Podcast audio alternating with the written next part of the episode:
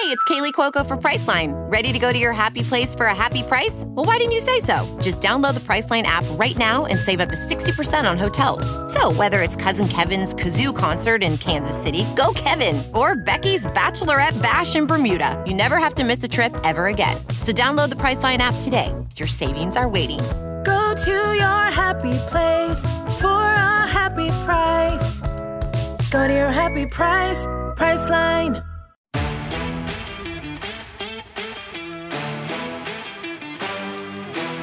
You're listening to the 23 Personnel Podcast, a Texas Tech athletics podcast where food and sports clash at the goal line. Here are your hosts, Spencer and Michael.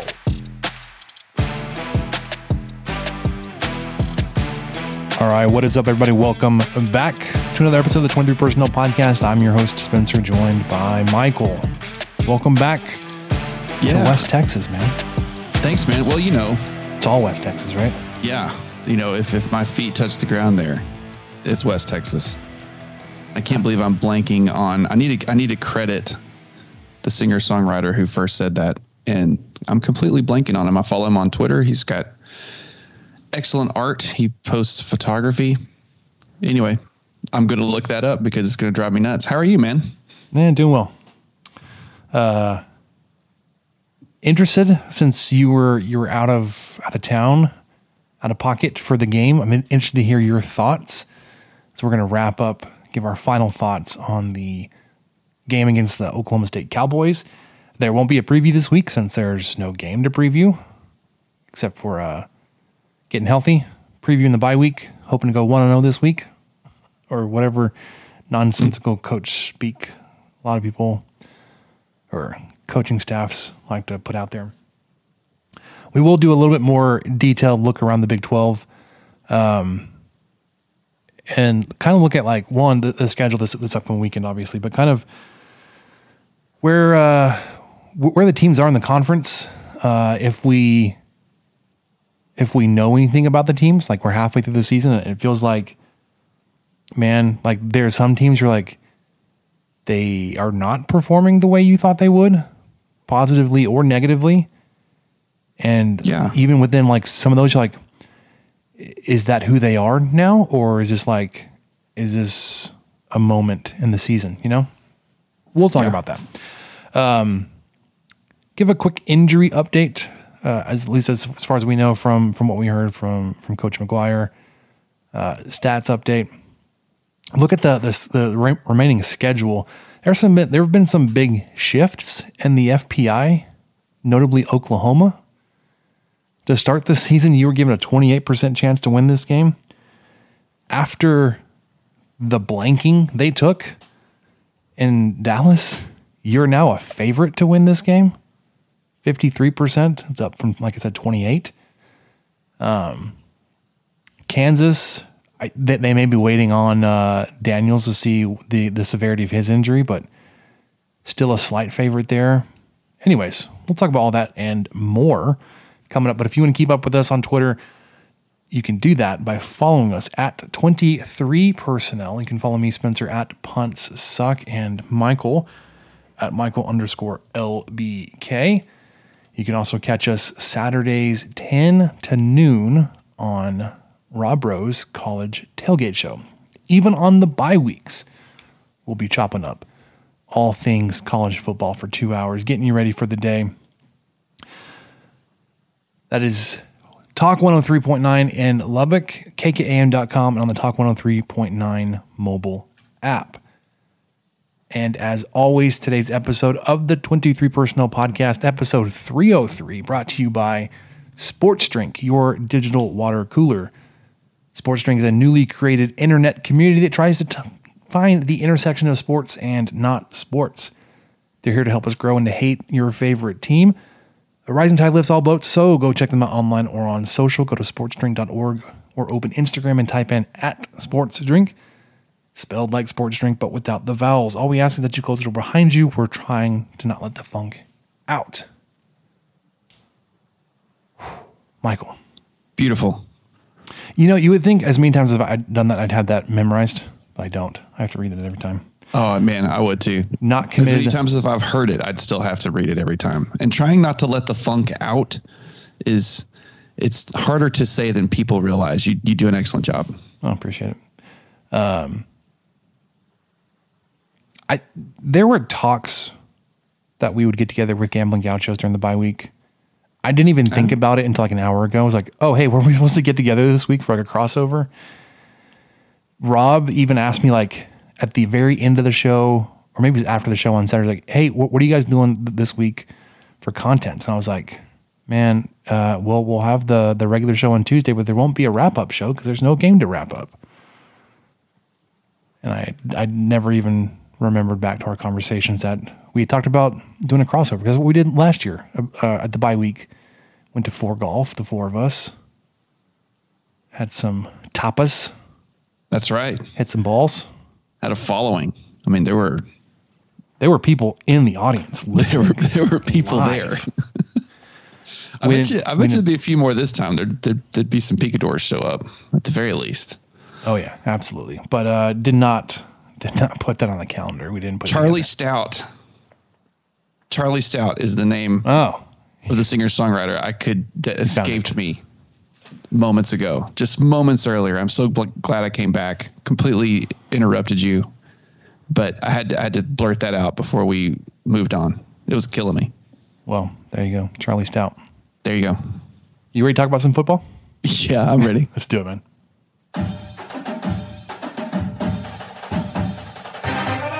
Keeps it himself. Made two guys miss. Touchdown! To now the end zone. Picked off, and it's picked off. Pick six. Jeffers. Slager able to escape, and then picked off. Back to back turnovers, and Waters running the other way. 20, back down the 10. sideline. Touchdown. Pick 10. six. 70 yards. Marquise Waters. Play fake. Finds Tharp again, zone for his first collegiate touchdown. The deep ball down the middle, and it's caught. Touchdown, Texas Tech. Myles Price, 39 yards for the score. Great action, Purdy. Intercepted. Picked off at the 20-yard line. Smith to throw Wide again. open. Has a man downfield, and Texas Tech finds the end zone. It's McLane Mannix. Brooks through the left side to the time, throwing to the back of the end zone. Caught. Touchdown. Tied at 38, three seconds to go, 62-yard try. Garibay has his foot into Wow. it. It may be long enough. It is good. It is good. It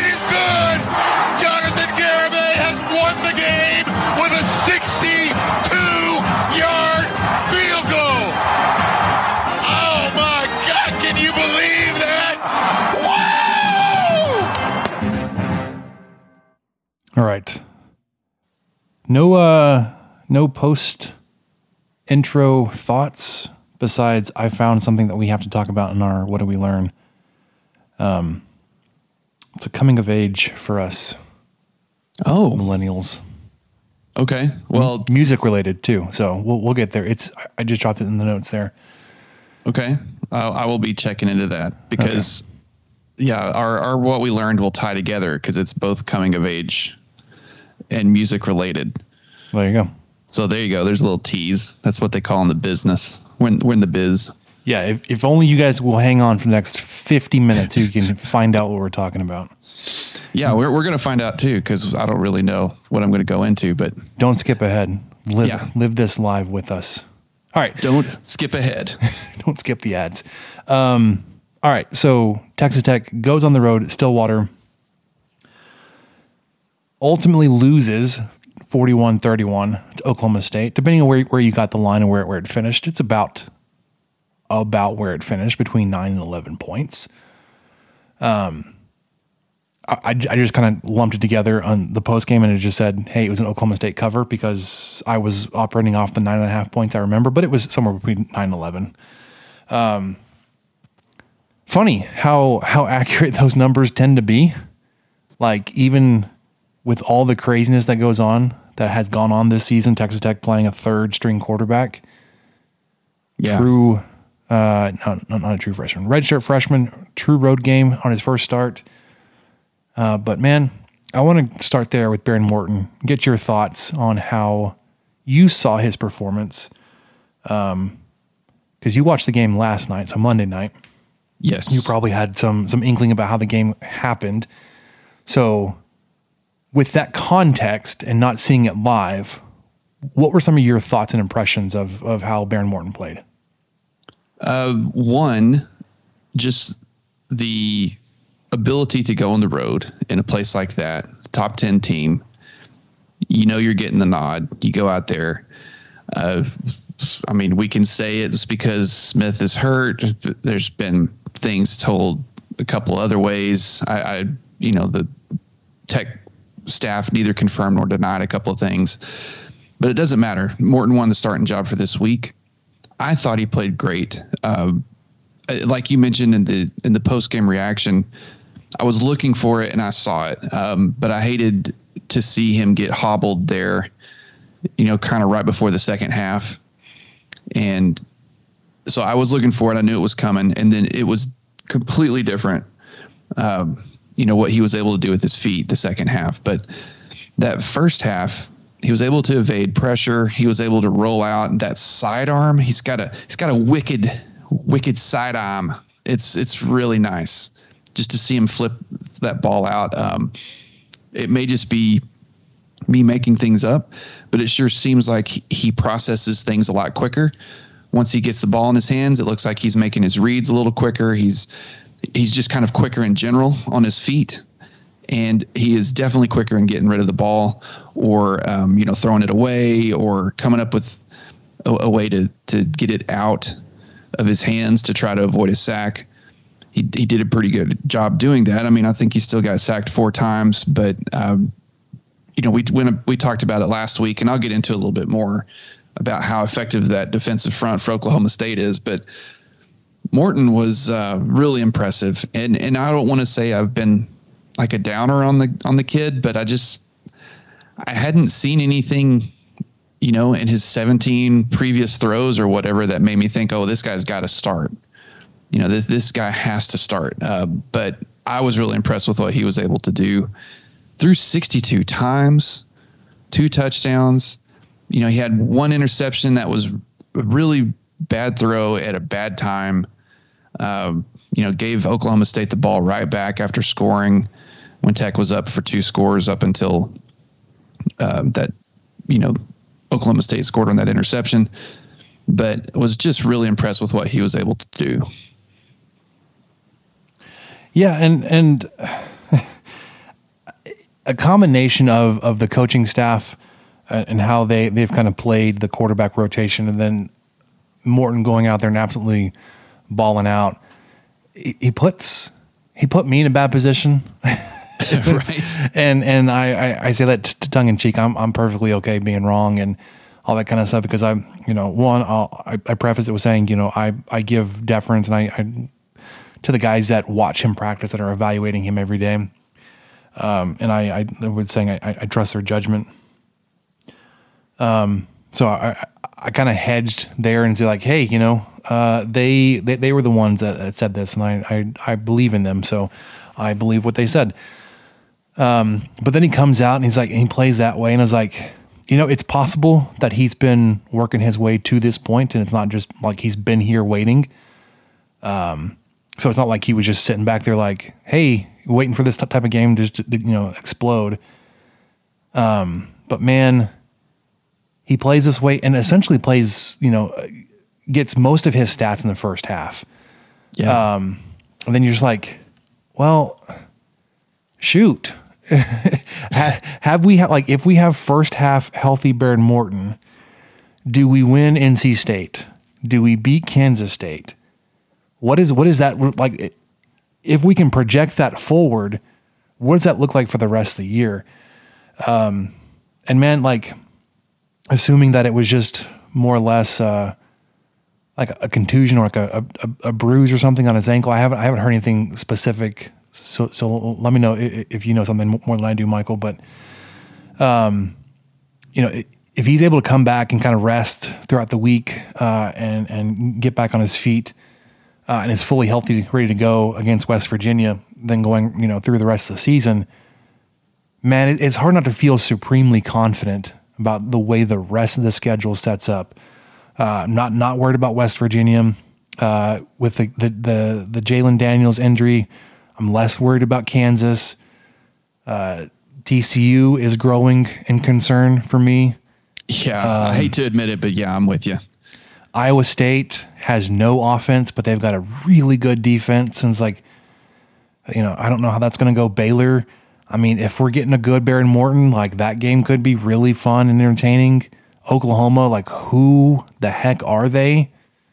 Like, are they the the the team that beat Nebraska by by three scores, or are they the team that got blanked by Texas by seven at a neutral, at a neutral site game?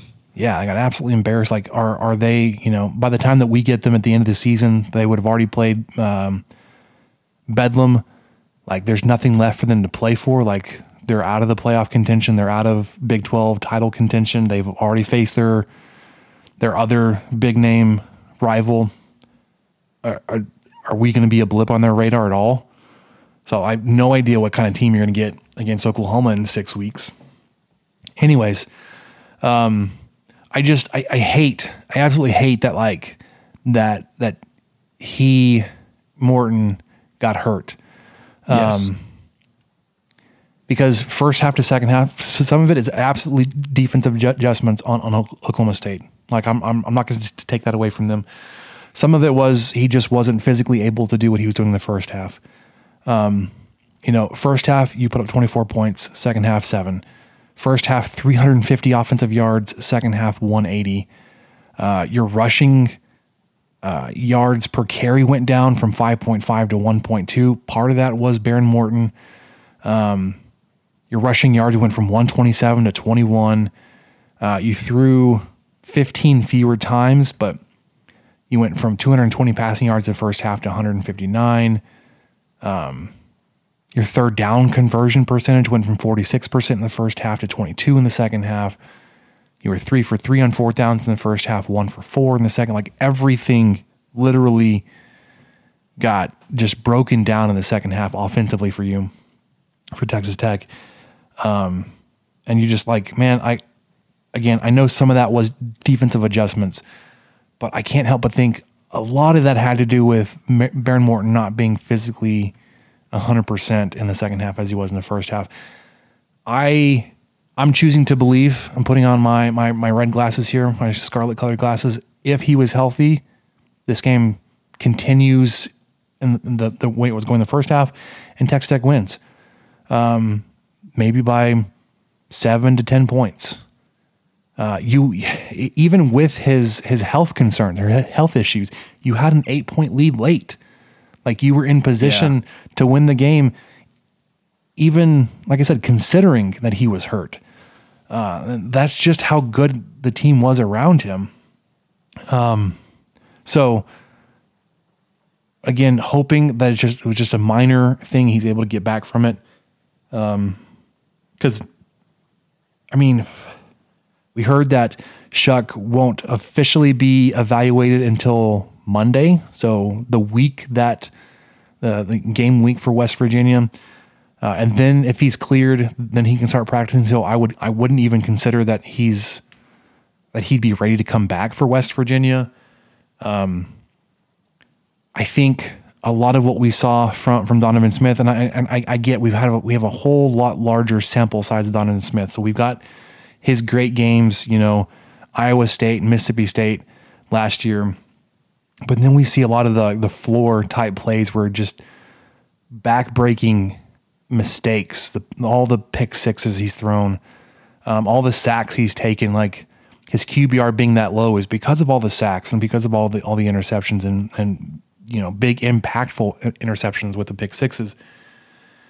And you didn't get that same low level of play from Morton. So like you've got the one game sample size of Morton and it's really, really good. And you got the bigger sample size of Morton and you can kind of talk yourself into, well, like, oh, he's obviously a lot better than, than Donovan Smith. Um, I just, I don't want, I, I want to give some, some, want to be fair to Donovan Smith, it's like, well, we haven't seen a bad game from Behren Morton because he just hasn't had the number of opportunities Donovan Smith has. As a redshirt freshman, he's likely to have bad performances. Um, yeah, yeah, and and one thing I wanted to throw out there too, just to to give Morton a little bit more praise. Smith, we noticed it a few games back. Uh, they either he just quit trying to throw to his wide receivers, or he couldn't connect with them, or whatever was happening. Nothing was working on the outside. But Jerand Bradley had eight catches on Saturday. Trey Cleveland had nine, I think. Mm-hmm. And Bradley was shut out against Kansas State. He had two catches against Texas, two against NC State. He had 12 coming into those games. So he, he was, you know, they were able to find him against Murray State and Houston, which, but even, you know, revisionist history, Houston's not that great of a football team, but they could not get the ball to him for the entire month of September, just about until Behren Morton came in in Stillwater and was able to hit him eight times for 119 yards, including that very first touchdown, which was just perfectly placed. Yeah, Couldn't and believe it.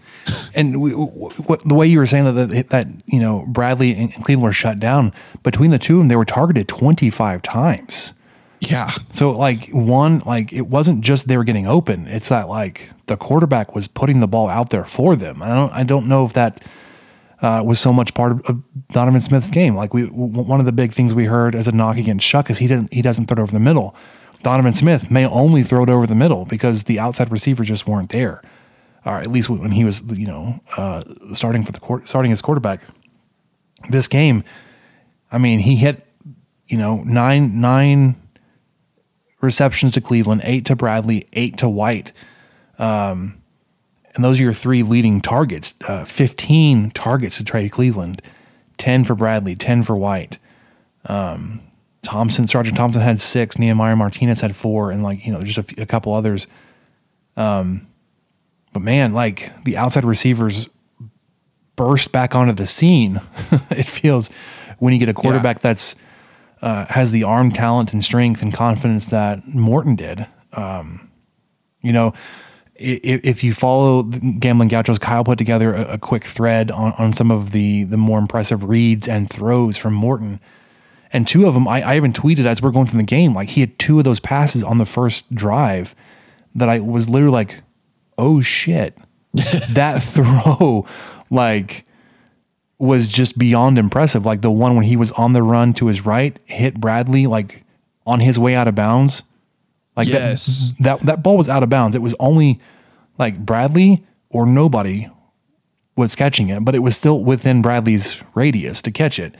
And then the touchdown, even more nuance where he was waiting for uh, I think it was Xavier White because he, he ran a, a post route he got the safety to commit or just step more towards the middle of the field and then turned his shoulders and hit Bradley behind the defense where only Bradley could catch the ball. It was Bradley or nobody.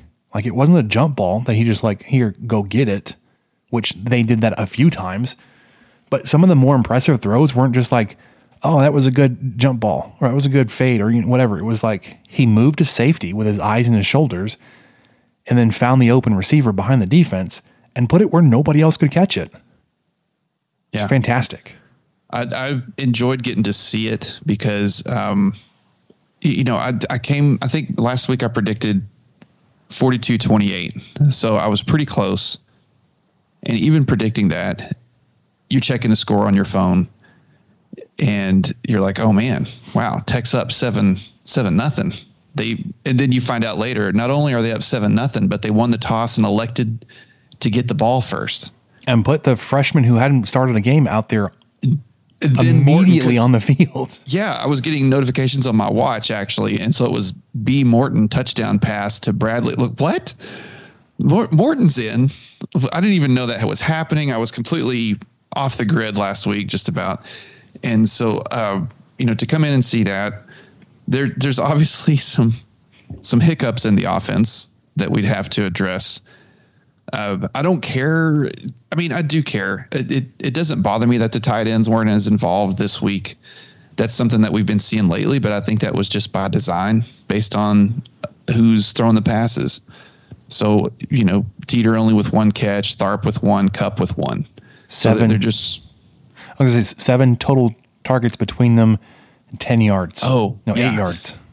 so it, they weren't obviously weren't a focus or just maybe not part of Morton's game or they just have different game plans and and try to attack things differently each week but it was nice to see the return of the wide receivers but uh, it was not nice to see the return of the of the timeout after a kickoff which No, to open the game It was worse than um, yeah, but I say worse than that first possession. They they kicked the ball off and hadn't even taken the field yet.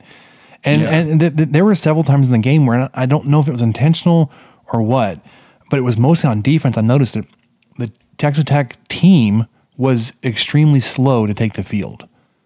Like yes and at one point it actually benefited Texas Tech because um, they they the officials were holding the ball, not allow- allowing Oklahoma State to snap it for so long. They got a delay of game, waiting on us to take the field.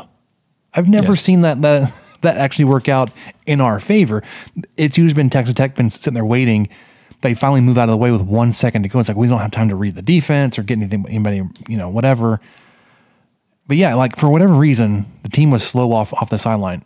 Starting with the very first possession of the game, you're like, like th- that happened. You're like, oh crap. Like, yeah this is a I know terrible start. And then you you you run the ball in the first play and you lose three yards. Like, all right, Well, then here we you go. Execute what you think is a perfect onside kick, and then they get the ball at your own 36 or whatever, yeah, because it was the was- 34 yard line. Like I, I I hate I hate that that was a penalty and, and such a big penalty too for Oh, kick catch interference. Like super super heads up and clever on on the the recovery team to call for a fair catch because I, I think even in the rules the ball is allowed to hit the hit the ground once and still and still have a, a fair catch. uh, Okay, I was wondering play. about that. Yeah, I didn't know what the rules were on that. but the ball didn't hit the ground, uh, and it was straight up in the air and had, and you know they, they caught him off guard just a little bit more, and he didn't call for the fair catch. Man, Kobe Miner with that impressive, just grabbing the ball out of the air to recover it, that would have been fantastic. and get you back on the field and get the momentum flowing. But he called for a fair catch, then you get the kick catch interference, which I I hate it. I hate that that's a thing. I, I understand like you can call a fair catch, um, and then you know give them. Well, I, I guess you can't give them possession. Um, I don't know. I I- I just hate everything about that rule because you can't. They guaranteed Oklahoma State possessed the ball, even though like you can call it for a fair catch, and still muff it, and have it be a turnover. But with the Oh, foul, yeah, with the foul, it was like they guaranteed them possession of the ball. I was like, that's that's not how that works. It's just part of the rule, and I, I I just hate it. I was I was completely impressed, I- and I know I'm kind of bouncing around all over the place. So, Oh, so am I. we- we'll just we'll just kind of touch on all these points as just as they show up. Uh, but just to kind of go back onto mental toughness, which is something we've we've uh, attempted to talk to talk about every week, and to see your team go on the road with the third string redshirt freshman quarterback, top ten team, pretty salty environment, great environment in Stillwater. Um, be aggressive, score on the first drive, get an onside kick, which I it, I do not uh, uh, because of all the things I just mentioned. I don't hate that. You know, probably had Wells done it, we probably would have thrown up in our mouths. But there's something about this staff. I kind of trust them a little bit more, even though it didn't work out. I I didn't hate it, um, but then you know to to have that onside kick be executed what you felt like was so perfectly to only give up you know just give your defense horrible field position oklahoma state scores in two plays all of a sudden game's tied again and i don't even know if 13 minutes has shown up on the clock yet so to go through all that and talk about being aggressive and hoping to be up 14-0 before oklahoma state even sees the ball this team still stuck with it kept them out of the end zone for almost two full quarters i think uh, I think it was the most. I think it was all of the second, and then right till. Uh, uh, no, I think I'm getting that mixed up. But anyway, the the defense really was able to, you know, just to force them to kick field goals. And they have a great field goal kicker, so that doesn't really pan out all the time. But just the mental toughness of this team, I don't think you could really question it. What they were able to do on the road, uh, you know, took this game down to the wire. Oklahoma State didn't take the lead for good until 34-31 with three seconds left in the third quarter. I mean, Tech was in it, and so that that was something that I kind of going back and watching the game. It almost frustrated me more because Tech was so in it. They were so close, and and there were so many areas where just on those you know in the fourth quarter especially that it just felt like if things had gone just slightly different or maybe a play call had gone slightly different uh, tech would have walked out there winning even with a banged up morton. And i think a healthy morton i'm i'm with you. I'm trying not to be uh, too scarlet colored on on that but i think with a healthy morton it's a it's a win. I can pretty confidently say it would be. Uh, but I mean, a lot of things just kind of went weird in this game. You, you, know, as good as the special teams were, they also had an illegal formation, which was on a 36 yard punt anyway. So you're already starting with a crappy punt, and there just were not enough men on the line of scrimmage. So, how does that ever happen? How does that illegal formation ever happen on a punt team? You know, everybody's got to put just just know just know how to do that. Uh, I think there were a couple missed field goals. Like I've said before, I don't one. get as up. Yeah, just one. I, I don't as, get upset about as upset about those. It was a forty plus yarder. If I own it, it was a doink too. Mm-hmm. See, I didn't. My phone doesn't tell me it's a doink, and so I don't feel as bad. It's not like the score app updates me on my Fitbit. It's like, hey, Trey Wolff doinked a forty-two yarder. I'm just like, oh, he missed one. Well, you know that happens. Yeah. But when you see when you see the doink, you're like, oh, okay, all right. Well, that's that's really stinks. But uh, it's not like it was 30 feet to the left or something. Yeah, and and the, there were several people on Twitter saying that you should get extra points for hitting an upright because it's even yeah. smaller than the zone you have to put the ball through. Yeah, just say you called it. Yeah. I mean, I think Bank the Arkansas kicker that hit the the top of the field goal post, I, I think they should immediately just end the game. If you if you hit the top of the field goal post, your team wins. Sure. That's it. Um, I, I didn't know for sure. Let's see. Uh, we'll, we'll stick with the offense a little bit. I, I was frustrated with the last few drives they were able to put together.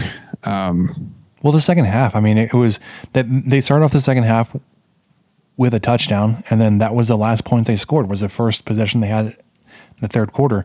It was punt, interception, punt, downs, downs, downs. Yeah. And I mean, but the defense still worked a couple of three and outs or, you know, got some punts in there, got the ball back to them. Uh, I think the fourth quarter, Tech got the ball with about 12 minutes left, was doing a decent job. Um, got to a fourth and one, and I think I saw 13 personnel, Spencer, on that fourth and one. I swear I saw three tight ends out there including Teeter as a lead blocker on the left side, but Thompson got stopped short. Um, I get why they were being creative on these fourth and short calls. There, there was another one. Um, let's see. It was a little bit further down that uh, they got really creative on it, and it it it, it burned them. Um, I think they had a left guard pulling across the uh, you know where the across the center and he was supposed to block a guy from the right who came in untouched. And then of course because he went right through the guard and the tackle as by design like the guard and the tackle purposefully ignored him and hoped that the left guard would come around through and get him. But of course, it's two moving targets going against each other. So he just did a slight juke. Our left guard completely whiffed on him, and then he tackled our running back in the in the backfield. So just stuff like that. I know they were trying to get creative to move the ball against this this front seven, but it wasn't working. Um, I, I just kind of wish they would have done more of a normal run on that and just tried to have the right guard and the right tackle actually block that uh, left defensive end instead of you know having your left guard come over and try to do it three seconds later. Um, but just some of that stuff was was frustrating. I mean, I, I think I don't want to call out. I'm not going to say his name because it doesn't matter. But third and I mean, it, it matters. But I'm not trying to. Anyway, I'm not trying to just pick on somebody, but uh, there was a, a, receiver that came in on a third and seven who really hadn't played much at all this year. Mm. I know who you're talking about. And it was on oh Tech's second to last offensive drive, and uh, Morton threw a, a dime directly to him, but I swear that it was a hook route and the receiver rolled to the right when he should have rolled to the left. And if he'd have rolled to the left, left, he probably would have caught it. And so I just there's stuff like that that I felt like if if there would have been a more experienced receiver at that position running that route, that might have worked. Who knows? Maybe Morton had it wrong, but that was, uh, you know, right before a fourth and seven, where Oklahoma State only rushed four. All four of them just completely whipped our O line's ass uh, you know, somehow two, the two of the defenders that came through blocked themselves in the backfield so that Morton could actually break three and try to make try to make a play. He got a pass to Martinez and it went right through Martinez's hands, but also you know, it was just kind of a prayer. So I'm not blaming Martinez either, but it's just one of those so close kind of what ifs. I mean, the play design I didn't really care for that much because it looked like there were only two receivers that were even at the at or beyond the first down line. Most of them, you know, if, if they would have caught it, they would have been immediately tackled and you would have gotten three yards on a fourth and seven. So I'm not sure what the route running thought process was there, but Martinez was, I think, beyond the sticks, and Morton just about had him, and Martinez just about made an incredible play on it, but um, it was not meant to be. So you see stuff like that when you watch it a few days later even knowing the score, and you kind of think, oh man, Tech was they were really in this. They were really fighting in this um, better than I thought because I knew the discrepancy of the first and second half stats. I knew how much things changed. Uh, you know, there's that play where they roughed Morton, which they totally did in that targeting play. That luckily, I guess, would have been a safety had that not happened. I think it would have been a safety. But they rushed seven Oklahoma State rushed seven. Incredible. And just to see them do that and to see it be that effective, and I know that they're shooting themselves for the targeting penalty on that, but man, that defense is tough. Um, and so, okay, real quick before I get off that train of thought too much, I did kind of want to circle back to, you know, last week we talked about tackles for loss, sacks, QB hurries, all that kind of good stuff. So Oklahoma State came into this, they were averaging, let's see, let's see, eight tackles for loss per game. Well, on Saturday, they had 14. Yeah. and that was good for 43 yards. They averaged 33 or so. Um, oh my gosh. Nope, that's even worse. That's how much Tech allows. Okay. Oklahoma State gets 9.2 tackles per loss, tackles for loss per game at about 29 yards per game. So still above their average. Uh, they usually get four sacks. They nailed that.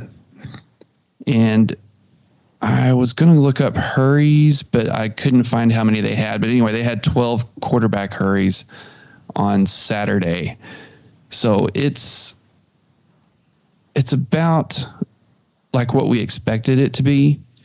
Uh, I I'm really impressed with how Tech was able to move the ball in this offense, and I think a lot of that is credit to how quick Morton was able to make those decisions and find those guys. But man, just to come down to it on the last in that fourth quarter, um, you know, I really felt that there were there were points left on the board, and you know, even the second quarter, right before halftime, I think that was right when Morton got banged up. That Tech had the ball on first and goal, and you know they passed to a sideline, no gain. Handoff to Thompson, who I swear cut the wrong direction, no gain.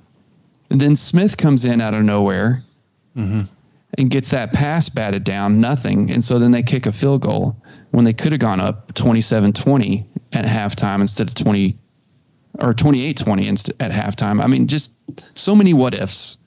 But there's there's work to be done. Obviously, uh, the O line has its work cut out for them, but I don't think they're going to see a defensive front quite like this the rest of the year. No, not at all. Hopefully- Maybe hopefully- Baylor? Hopefully, the rest of their careers.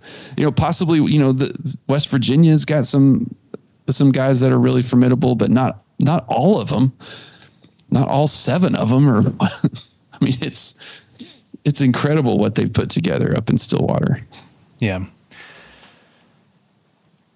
So again, I, I just go back and say, um, assuming Behren Morton can be can be healthy going into the West Virginia game, I would lose my mind if anybody else is starting. Um, I mean, and and yeah, I I, I assume you know the the coaching staff could could protect themselves. Like, well, Morton wasn't he wasn't right. He his leg wasn't back yet, or whatever, to try to defend why they went back to somebody else. But like, how how would you how would you like with any any ounce of mental integrity defend playing anybody else besides Behren Morton after what you saw on Saturday? I don't know if you can. He was he was that good when healthy. He was that good. He was stepping up and avoiding pressure. Um, you know his his time to hurry clock was working. Whereas one of the biggest things we we, we talked about with Donovan Smith, his pocket presence just wasn't there. Um, you know, he didn't feel the rush, or you know, was a, was a beat late to deciding it's time to go. Um, he was accurate on the run, where Donovan Smith, I don't think, was looking to throw the ball w- once he was moving. Um, that that keep that Morton had and, and, and took the ball in for the, the rushing touchdown. Yeah, I don't know if Smith would have made that same play. Um, like he he's just he's just that much quicker and and several different aspects. That release, Morton, he can get the ball out of his hands like that, dude. There, Yeah. there was a guy who was like a professional or I don't know, air quotes professional, but there was like a, a quarterback coach who said, "Man, Morton's got one of the fastest releases I've ever seen," and he Yeah. he, he gave his his perspective was like, "I coach these guys, and that's as fast as, as you're gonna get." That sidearm stuff out to the sideline, I loved it. There were several plays he had to do it. He had to drop the angle down because there was a, a rush coming in that would have that was between he and the intended receiver. Like he had to throw it around the guy. That's what makes me wonder if he'd have been in that one play that Smith came in, if they might have scored a touchdown right before halftime. Because uh, I mean, I'm not I'm not here to dog Smith, especially when the guy just was given one pass to throw, so that's not a very big sample size. Uh, but that defender obviously was just right there, and there's a chance Morton kind of could have gotten it around him, but I, I think the the staff saw what I'm okay. That's going to sound like I'm going to give us too much credit, but I think the staff saw what most of us saw coming into this game is that this is there's probably several NFL players on this defensive front, and to have a chance, they've got to have someone who can make a decision quick. And if it's the wrong decision, okay, so be it. I think they were just they needed someone who could make the decision quick, get rid of the ball quick, and they felt that Morton was their best shot this week, and I think they were right. Uh, that going into West Virginia, I don't think. Um, as much as I'd like to see more Shough, just because I'm curious. I'm curious what he's able to do. I'm just so worried about him getting hurt again. And I don't want them to pin all their, you know, the, the last half of their season on a guy who's just had awful luck. It's not his fault. Can I say something that's, that's, probably awful? Oh, yeah, of course you can. Having seen how good Morton is, I'm actually less worried about putting Shough in and him getting hurt again. Okay. So like I'm more on like I'm, I'm I'd be okay if they put Shough in and if he unfortunately got hurt again, it was like, well, we're going back to Morton, who I know is pretty dang good. It's terrible. It is a terrible thing to say. I, I just I, I am uh, you know these last six games, all six are winnable. Mm-hmm. Every single one of them is winnable. Tech has a chance. Four of them are at home. When was the last time we've had such a backloaded schedule to have that many home games? So I, I mean, I'm fine with whoever they trot out. I but I do think I would, at this point, based off what I saw Saturday, be a little disappointed if someone other than Behren Morton came out against the Mountaineers. Assuming that he's healthy, yeah. Assuming that he's healthy, I mean, you're totally right. I, there's no telling. I I thought his knee got banged up too. I I just It feel may- like the guy really just got hammered.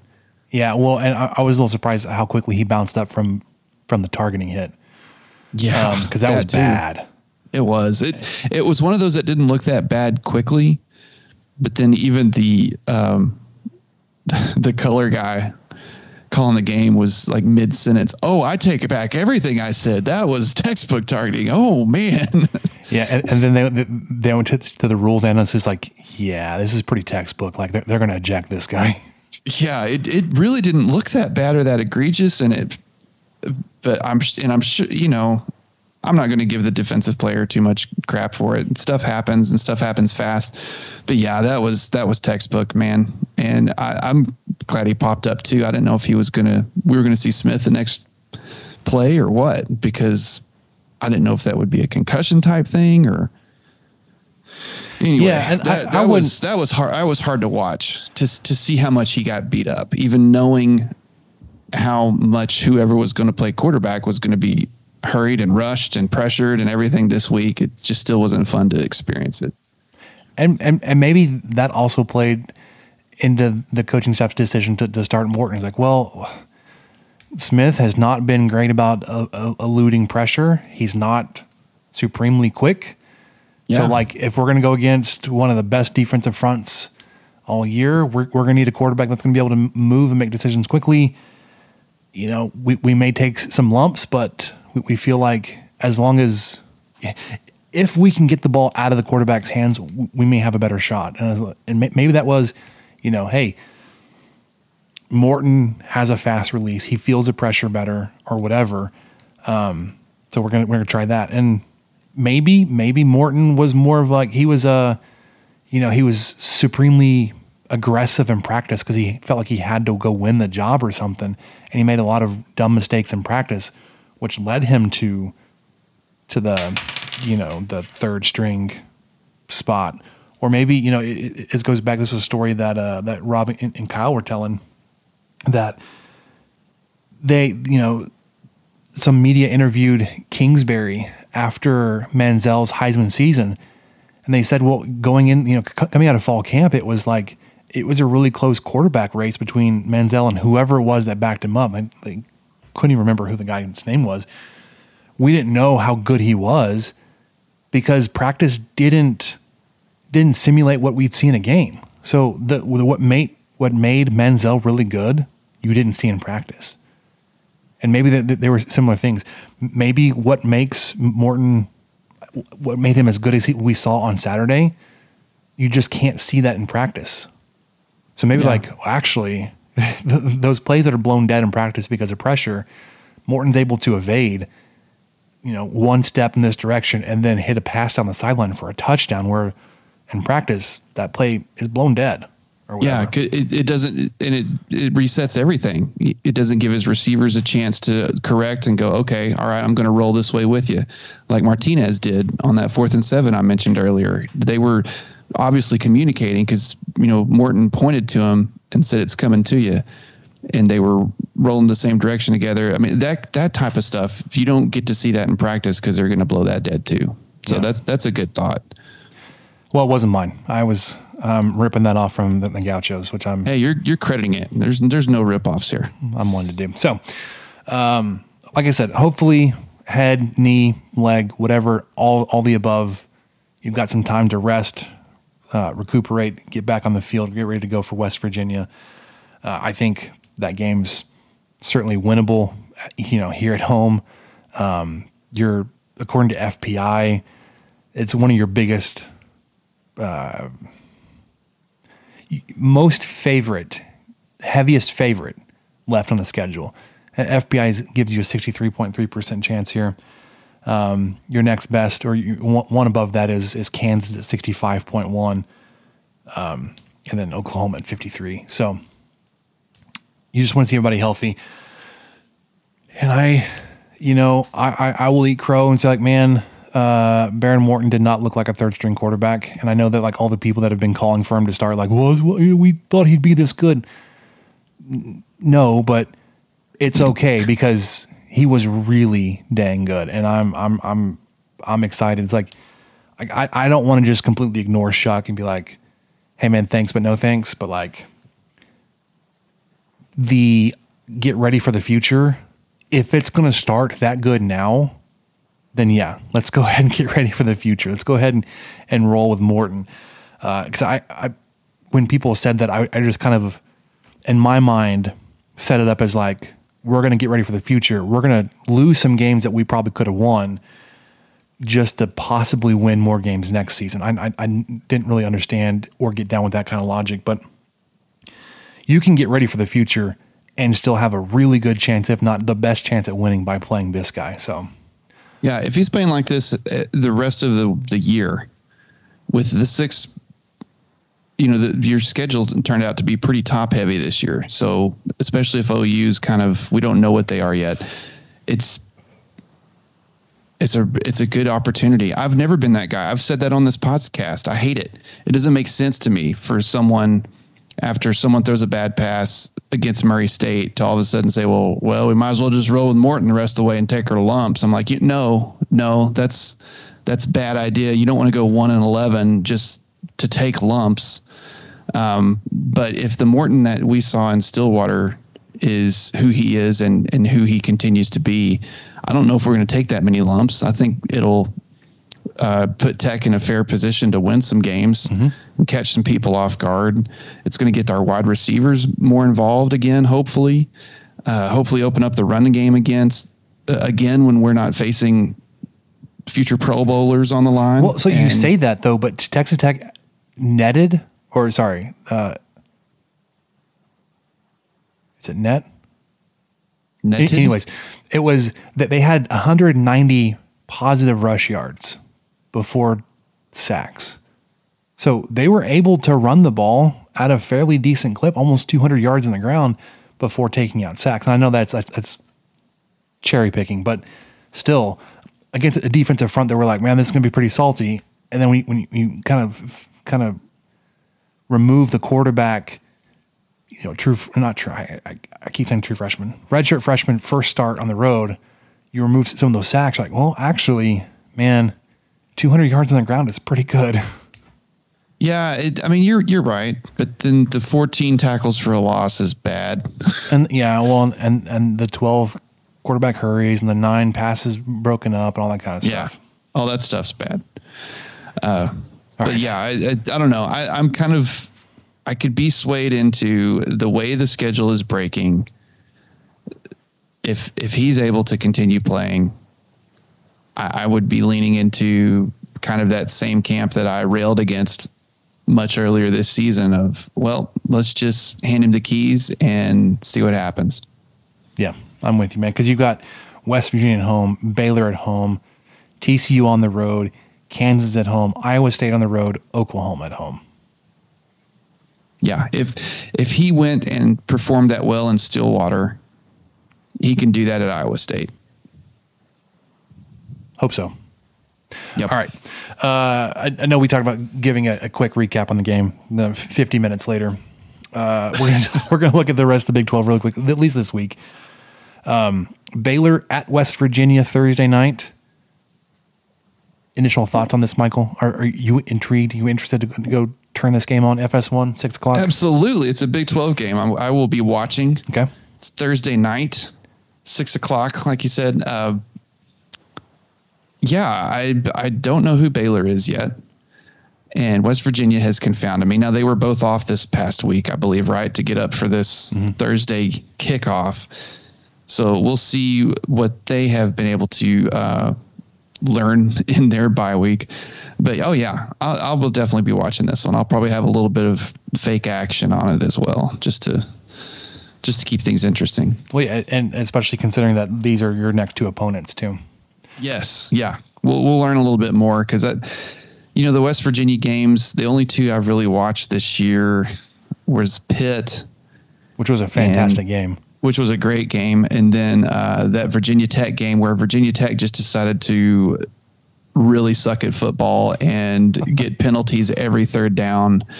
That way, West Virginia could move the ball. So those are the only my only exposure to the to the Mountaineers. So I'll definitely be watching. I'll be scouting. You know, yeah. I'll be I'll be checking them out. Now, without the Jalon Daniels uh, injury, this game, Kansas at Oklahoma, would have been a lot more interesting given yes. the same results. Uh, Kansas taking their first loss in the season at home versus TCU, close. Uh, then Oklahoma, coming off that blowout to Texas. Could Did see this, not see that coming. Could see this going either way. Like, uh, you know, I blanked on his name. Head coach Oklahoma, Brent Venables. Venables. Like he gets them all fired up. Like, hey, you guys were absolutely embarrassed. Here's a chance to go back and right the ship. Like they could come out and just on fire and just pound Kansas, or if it's close, you could like, man, like Kansas State kind of broke Oklahoma and TCU piled on and Texas just ripped the band-aid off and tore open the wound. Man, I don't know. It it it could get ugly. The like the only way this really like anything any result helps Oklahoma is if they just absolutely bury Kansas. And it's unfortunately a possibility because of Daniels' injury. Um Iowa State at Texas. I'm I'm I'm interested. Those are always good. Those are always good games between these two. Yeah. I don't know how. Especially, I think they're even better up in Ames. Uh, but yeah, this this this will be pretty good. I, I like that it's on. I don't like it. I guess I know why it's on ABC, but because it's Texas. Uh, but uh, I don't think Tech got to play Texas on ABC, so that kind of hurts my feelings a little bit. That was ESPN. Yeah, yeah. I'm in, interested to see the watch. What the hell? interested to see the Iowa State defense on the road there against Quinn Ewers.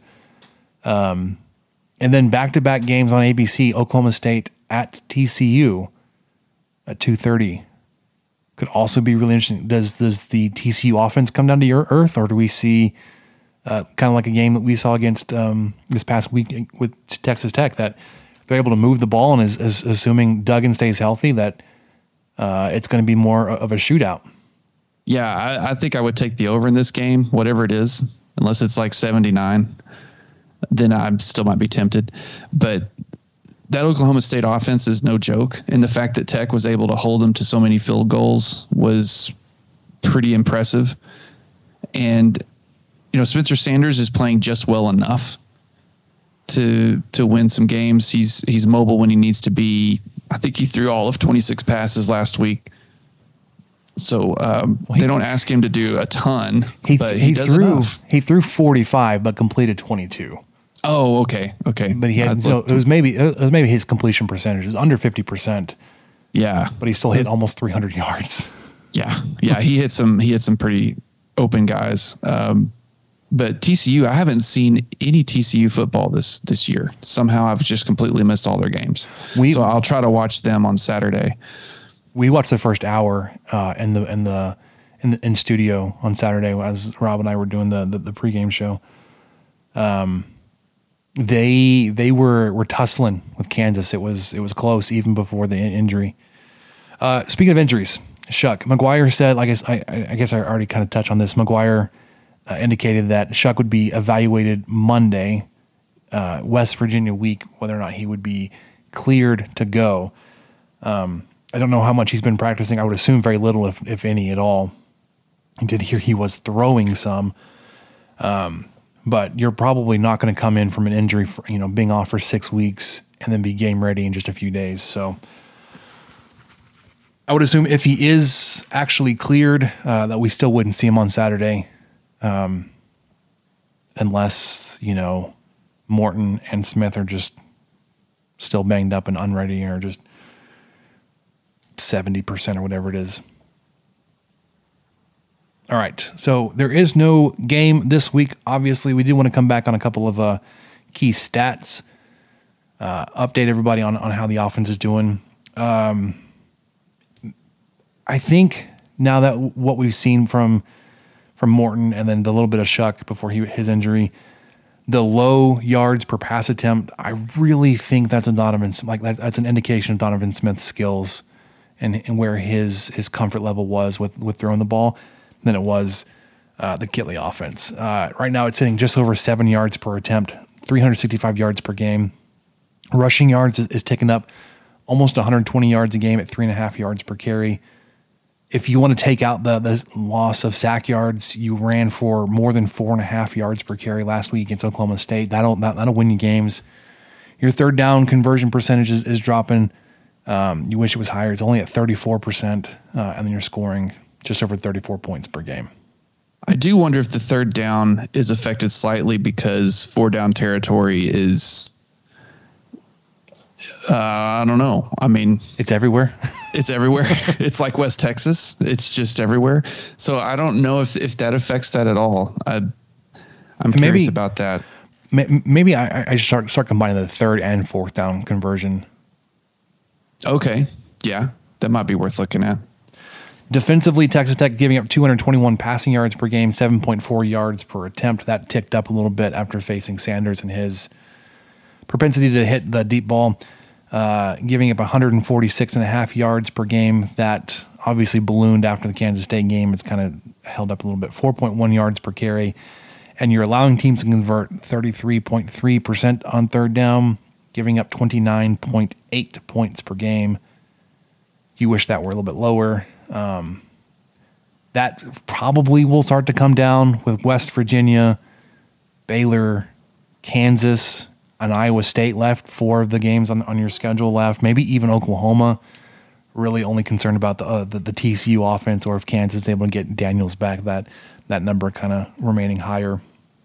Um, coming from your your your roughest five game stretch of the season, uh, I, I would expect all these numbers to to now start to improve throughout the rest of the season.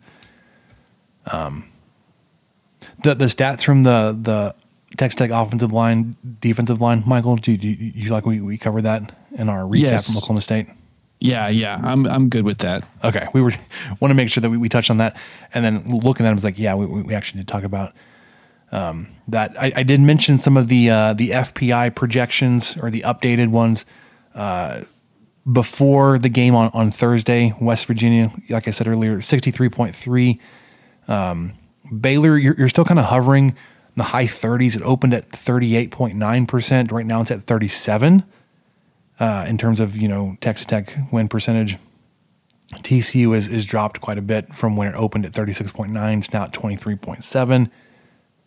Kansas dropped quite a bit, but uh, we'll see how that how that kind of holds with the Daniels injury, 65.1. Iowa State uh, has continued to trend upwards a little bit in, in favor of Texas Tech. Opened at 28.2, one of your lowest um, possibilities on the season. Uh, now up to 35.1, and Oklahoma went from 28 now up to 53. Um, but I would like to point out, you know, even with FPI not being in your favor, um, NC State was at 32.4, and that was, you know, I mean, to say fairly close. But Texas 19.6, you ended up winning that game. Um, Kansas State 31.2, you felt like you had a great shot to win that game. Oklahoma State 22.9, you had a lead late in that game.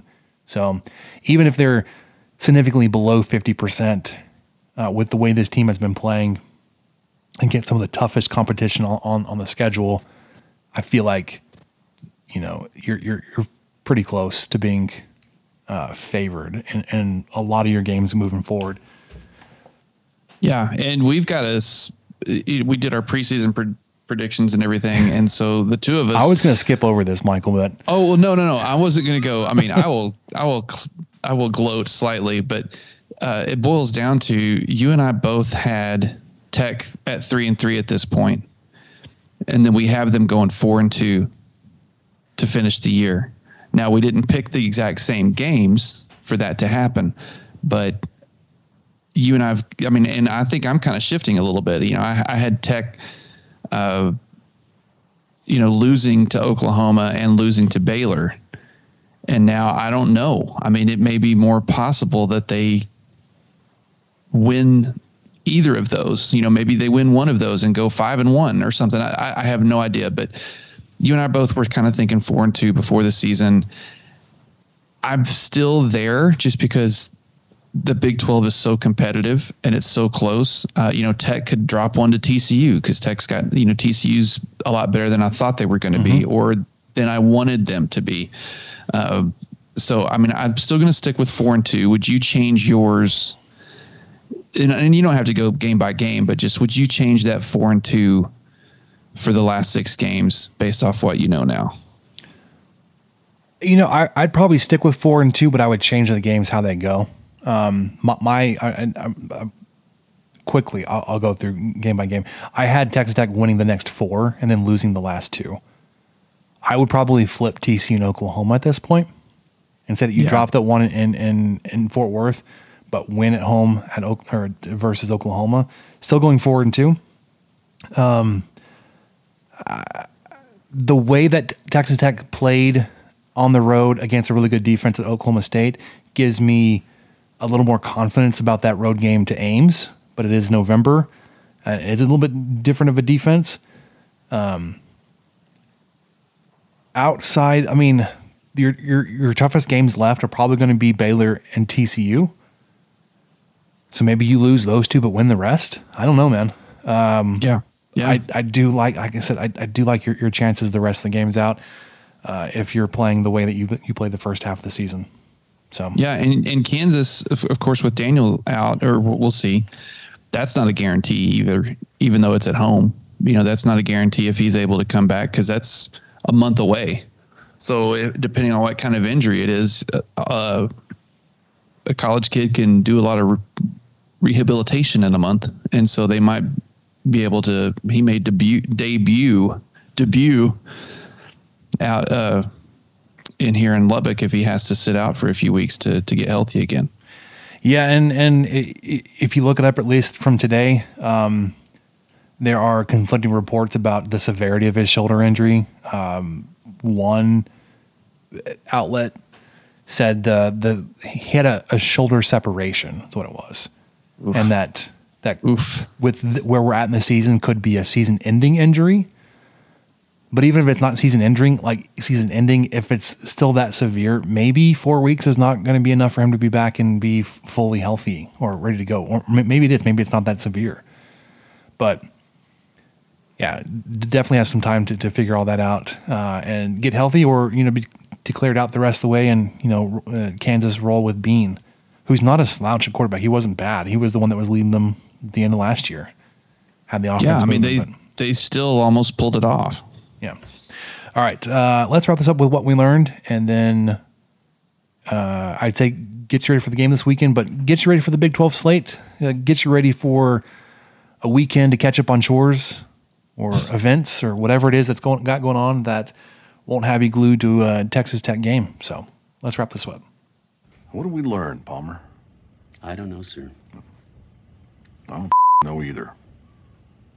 All right. Well, I wish I had said wrap this up better and not wrap this up, but I do want to ask you how was uh how was Orlando? How was Universal? It was good. Okay, so I went there for a conference that was Monday, Tuesday, Wednesday, and then my wife joined me on Wednesday, and then we hit up Universal Thursday, Friday, and Saturday. Uh, we did not take our five year old because she's in kindergarten. This was all supposed to happen last year. So before everybody's like, why didn't you take your your kid to Universal? Like, well, the conference got pushed back a year. We were going to take her when she was in preschool, but we didn't feel good about taking her out of kindergarten. And we also know knew it was Universal instead of Disney, so we didn't feel as guilty. If it was Disney, we wouldn't have done that because I think she would have. There's too many characters she knows at Disney. Um, but Universal, man, that was that was fun. It's the most walking I've ever done in my life. How many um, steps a day did you get? Oh, let's see. I got it. I'll I'll tell you. I'll pull it up as I'm talking. but uh, it's kind of related to what you're talking about next, because you're you're going to go into a little bit of a mu- topic about music. But what was so cool about Universal is they have all these different sections of the park, like Simpsons. There's the Simpsons area. There's the oh the, the area that's kind of like for San Francisco, or the area that's like uh, London, and of course London's where they have Diagon Alley and a bunch of the Harry Potter stuff.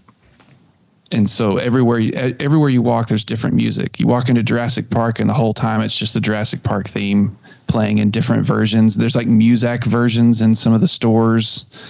Uh, so just the music is everywhere. Uh, you walk into Universal, and both days that we went into the Universal site, they were playing the music from Apollo 13 and uh, Back to the Future. That'll that'll that'll get you going. ET, you know, that's playing here and there. Uh, so they, yeah, they had the hits going, but it was really cool. I, I I will I think I know I'm kind of meandering a little bit, but the the main thing I'll point out is the Harry Potter stuff was really neat. The the rides I can't even explain the rides because they're part practical, part 3D. Like they, they put you in the movie basically is is what these rides do. And because I didn't know what to expect. I don't know anything about theme parks. I hadn't been to Six Flags in 20 something years, so that was my closest uh, thing to it. But these rides are really cool. They did kind of make me sick, make me nauseous at least. But I, I did enjoy the Harry Potter stuff a lot and butterbeer. Butterbeer is delicious in all shapes and forms. You can get butterbeer frozen. You can get it in an ice cream. You can get it in fudge.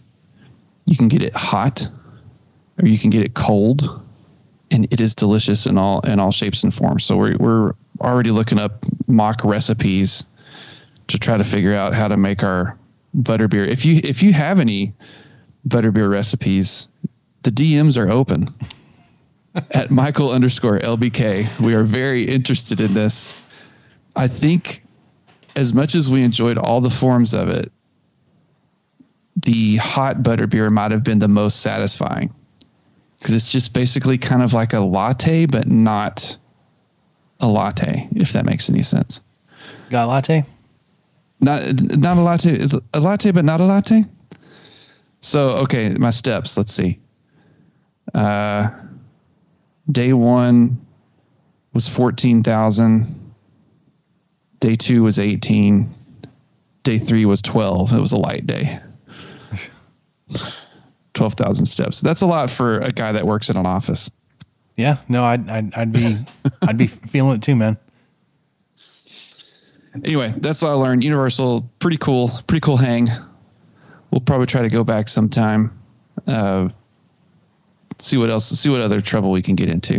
What'd you learn? I learned some of the music that we grew up listening to, Michael. And I say we more generational than uh, you and I, because I, I, you and I have different musical tastes, and I, I, I can get down and enjoy country and Texas country and red dirt stuff. You can get down with the sickness. But that that is more of like what I listened to in high school. I, well, I was a little more God, our locker room blared that, or just country was just, blared that. It was like last on, on my list uh, of everything else. But there is a uh, there is a Gen Zer out there spewing some some nonsense, and I, I wanted to bring attention to it. A fellow Texas Tech podcast host Tristan McGonigal over there for Talking Tech podcast says Blink 182 is the most overrated rock band of this century. It's pure teenager music. Are are we beefing? Are we beefing with Tristan? We we we maybe know. Okay. Because because here the Okay, uh, let me The- start off. the- let me start off. I'm not. the I'm not two really in sentences there. the two sentences are are diametrically opposed. Yes, it was teenager music because me growing up, I was a teenager listening to that music, and it felt like it was written for me, and that was probably just because of my age. Like it was my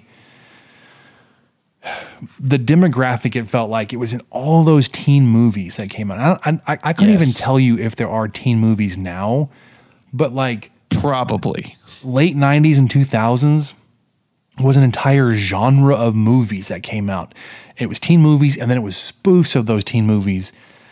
Uh, like a couple years later, like scary movie. Oh my gosh, irreverent and just nasty, but hilarious stuff like that. My germs. Um,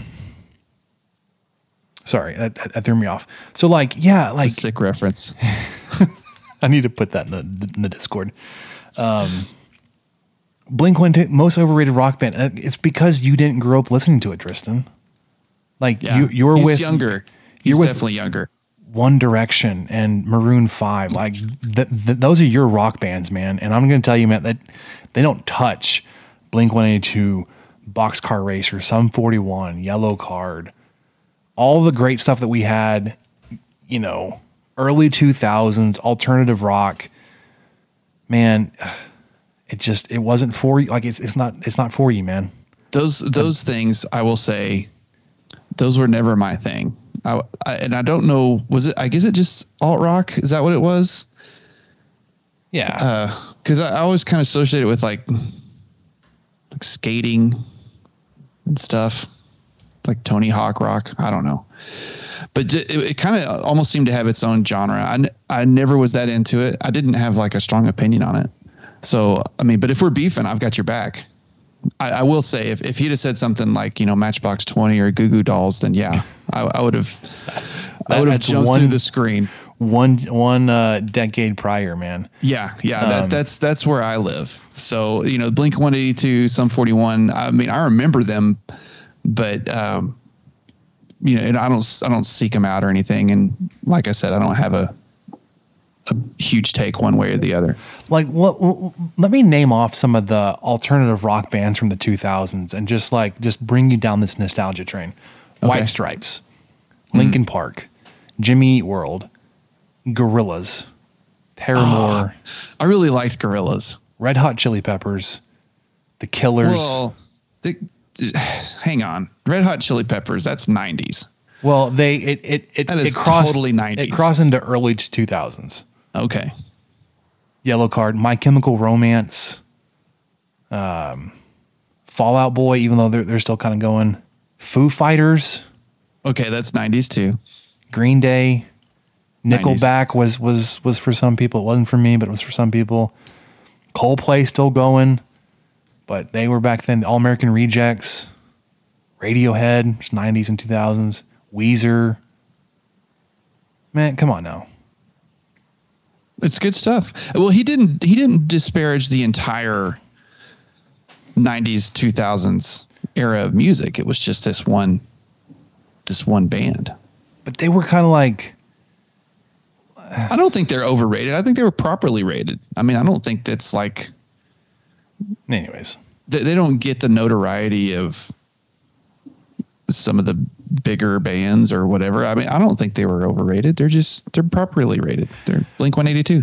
So- they started that whole thing. Maddie Mateo Nomeo re- replied, "No one is saying they're a great rock band. They're saying they made up they made out to Chastity in the back of their 1999 Toyota Tacoma, and Blink 182 was playing, and it was awesome. And now it's super nostalgic." a response to that was, "How dare you? It was a 99 Ford," which is even even like more close, like hits close closely more closely home. I don't know. I had a 2000 Ford Ranger. So Yeah. There. See. Um, I like it. I, I, I like the I like the I like the beef. This, I'm so out of this one because this is. I I totally remember them. I just wasn't that into them. So enjoy it. I, well, I've got your back though. It's probably it, like again, like y- you were probably just I'm- a couple years too old, and Right. he, he he's a few years too, too young. Yeah, I think that's it. Because I'm just a little bit older than you. What four or five years, maybe. Um, But I'm 33. Yeah. Oh, okay. Six. Oops. Well- so yeah. So I was out of high school when you were entering high school, and and that, a lot happens in those six years. A lot of musical tastes are Well, yeah. formed, Like- and not formed, and so yeah, that, that makes sense. So one one other reply to it's not a hot take if it's obviously true. Watch out for a bunch of pushback from people in their mid to late 30s who are simultaneously feeling nostalgic and in denial about their own age. Though that tweet defined me, and I got mad at that tweet. I was like, "How dare you say everything that's true?" You're not supposed to say the the part out loud. Uh, yeah, Troy Bassett uh, at RTB underscore two. I don't know. It's like II or something or else. I don't want to read like a Blink 182 hate post, not at all. I think they're exactly okay when I'm feeling like reminiscing. They've got some great songs for me for going, man, it was a simpler time when, or was on in everyone's car. Anyways, all right. So Twitter beef engaged. Tristan, I'm sure you've got terrible taste in music, especially after that. So just just prepare yourself. Not like he's got a whatever. All right. That'll do it for us on the 23 Personnel podcast. Um, no game this week. Just hope everybody is able to to get healthy, especially Behren Morton, because man, when he was on, he looked freaking fantastic. Uh, certainly some confidence and some just good feelings looking forward to the rest of the season. For Michael, I'm Spencer. We'll catch you guys next time.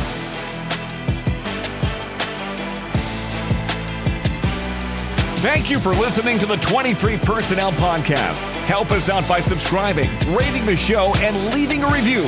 Follow us on Twitter at 23 Personnel, Spencer at Punt Suck, and Michael at Michael underscore LBK. Be sure to catch the next episode. And until then, guns up and let the tortillas fly.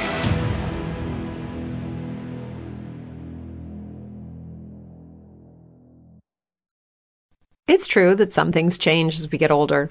But if you're a woman over 40 and you're dealing with insomnia, brain fog, moodiness, and weight gain, you don't have to accept it as just another part of aging. And with MIDI Health, you can get help and stop pushing through it alone. The experts at MIDI understand that all these symptoms can be connected to the hormonal changes that happen around menopause, and MIDI can help you feel more like yourself again. Many healthcare providers aren't trained to treat or even recognize menopause symptoms. MIDI clinicians are menopause experts. They're dedicated to providing safe, effective, FDA approved solutions for dozens of hormonal symptoms, not just hot flashes. Most importantly, they're covered by insurance. 91% of MIDI patients get relief from symptoms within just two months. You deserve to feel great. Book your virtual visit today at joinmidi.com. That's joinmidi.com.